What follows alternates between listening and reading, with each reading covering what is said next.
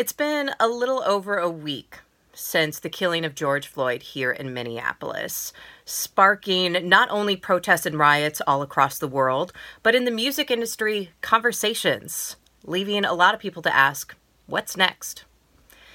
It's Thursday, June 4th, and this is the current music news. I'm Jade. And I'm Jay. Blackout Tuesday was impossible to miss on social media. Black squares filled Instagram, and organizations of all kinds, including The Current, posted statements of solidarity with the black community in the wake of the killing of George Floyd. Some companies paused their normal activities, and Spotify inserted tracks of silence into certain playlists. The initiative itself actually started in the music industry. Uh, it was a campaign by Jamila Thomas and Brianna Agyemang. These are two black women who work in the music industry, and they decided that the show must be paused. In fact, they said in their statement, this was meant not just to honor George Floyd and other victims of police brutality, uh, but to force the music industry to really reflect on an industry who, at their center, is Black culture, Black art, and Black voices. And then when you look at the top, where a lot of the money is, it's mostly white faces.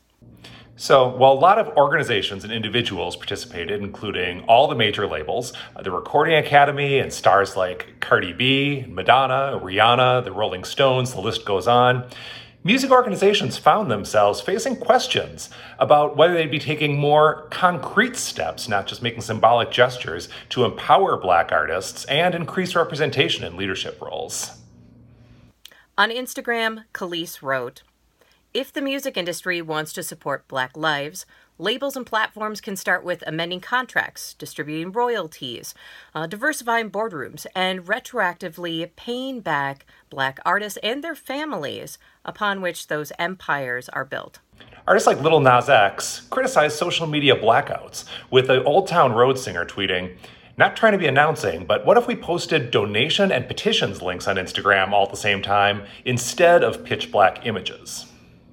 Then, of course, the idea of pausing the show, which just did not sit right with venues who have been painfully paused for the last several months because of the coronavirus pandemic. Writing in Jezebel, Hazel Cills suggested that maybe one reason labels found it so easy to hit pause is it reflects a view of music as pure entertainment, something that you have to stop if you want to have conversations, as opposed to listening to the music and listening to what artists of color have been saying in their music for generations. So I guess what we're saying is this day did generate a lot of conversation, both good and bad, which is kind of the point. There's going to be some difficult conversations to be had. And actually, some of those conversations were held in public. These public panels put on by some of the major record labels, but there were also task force announced. Uh, these are going to be looking for internal changes that need to be made inside of the industry to promote equality. And there were also uh, money being made. It generated millions of dollars in donations to community funds, including $100 million donated by the Warner Music Group. In the words of the movement's founders, this is not a 24 hour operation. We are and will be in the fight for the long haul. Here in Minneapolis, as attention turns to a series of memorials for George Floyd that begin today, we are looking and seeing the huge crowds growing in cities like Los Angeles, New York, Philadelphia, Washington, D.C. I was able to connect with Tony Zaccardi, a longtime local musician who now runs a music venue and bar called Palmer's on the West Bank in Minneapolis. And he talked about some of what he's been experiencing and seeing this week. But, uh, and then this all happened, and, and it's been just scary, you know? I mean, this building, this, this bar, I mean, the building is a building, but um, you know, every night I was leaving here the last few nights, like, is this the last time I'm ever going to be in here? You know? So I was grabbing things off the walls. You know, every time I left, I grab another something, you know. There's a group um, locally, you know, folks with the Hard Times Cafe, Midwest Mountaineering KFAI. They've been doing overnight watches. Some of the Somali youth um, we're running an overnight watch as well. Just like, what's this red car doing? You know, what is what is that bag over there? What is that package? You know, somebody's on top of the parking garage. What are they doing? And so I've not been here at night. I just I've been I wanted to. I was so well intentioned. Like I'm gonna come down and sit on my roof and stand my ground. But uh, once you know talk of heavy heavy, heavy artillery, um, and uh, and Molotov cocktails. It was like, eh, yeah, I'm gonna I'm gonna maybe just, I'll just go home, you know. So, but I've been providing them with nourishment, snacks, fire extinguishers, things like that. Um, trying to do my part that way. I just painted on on the boards. I just painted, you know, black owned business, thinking like, hey, um, at the time, you know, thinking, hey, as long as they're marching, cool. But hey, it's cool, you know. But then I realized it was people we need to worry about is, is white supremacist, white nationalist, and it's like, oh, um, did I just paint a big giant bullseye on Palmer's bar? You know, it's like, should I paint it? No, of course not. Um, because you know, yeah, Newsweek London called me, and uh, that was how this kind of all got rolling. And uh, I figured uh, since I was in Newsweek, I'm already a target.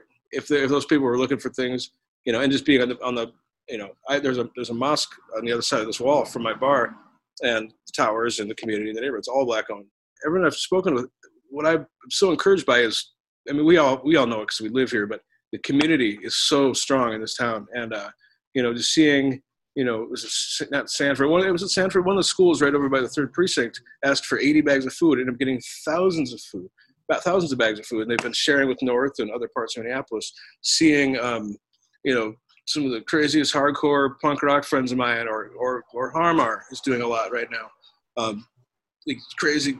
Say, hey man, I got a truck and I got some buckets and, and, and some garbage bags. How can I help anybody? You know, and I think sharing that, that that's what this, we all, like I said, we all know, but seeing our, our community come back together is, is just, you know, people down on Lake Street sweeping and picking up garbage and brooms and dustpans and just hurting. But I think I say, I said, there's a, there's a sense of optimism too. And, uh, and that's the good thing to focus on, especially in the daylight hours, you know, at night we're still, but and help these small businesses that have been destroyed. Let's help them bring up, help them thrive once they do. And that's the current music news. We will continue to follow all of these stories. And we wanted to leave you with something today that feels pretty powerful and inspirational. And so we turn to a viral drummer. Perhaps you've seen her work before. It's uh, Nandi Bushell. And she most recently uh, did her own incredible take of a one woman band of Rage Against the Machine's Guerrilla Radio. And in fact, Rage Against the Machine guitarist and band leader Tom Morello shared the video and he said, Well, now we're on the right track.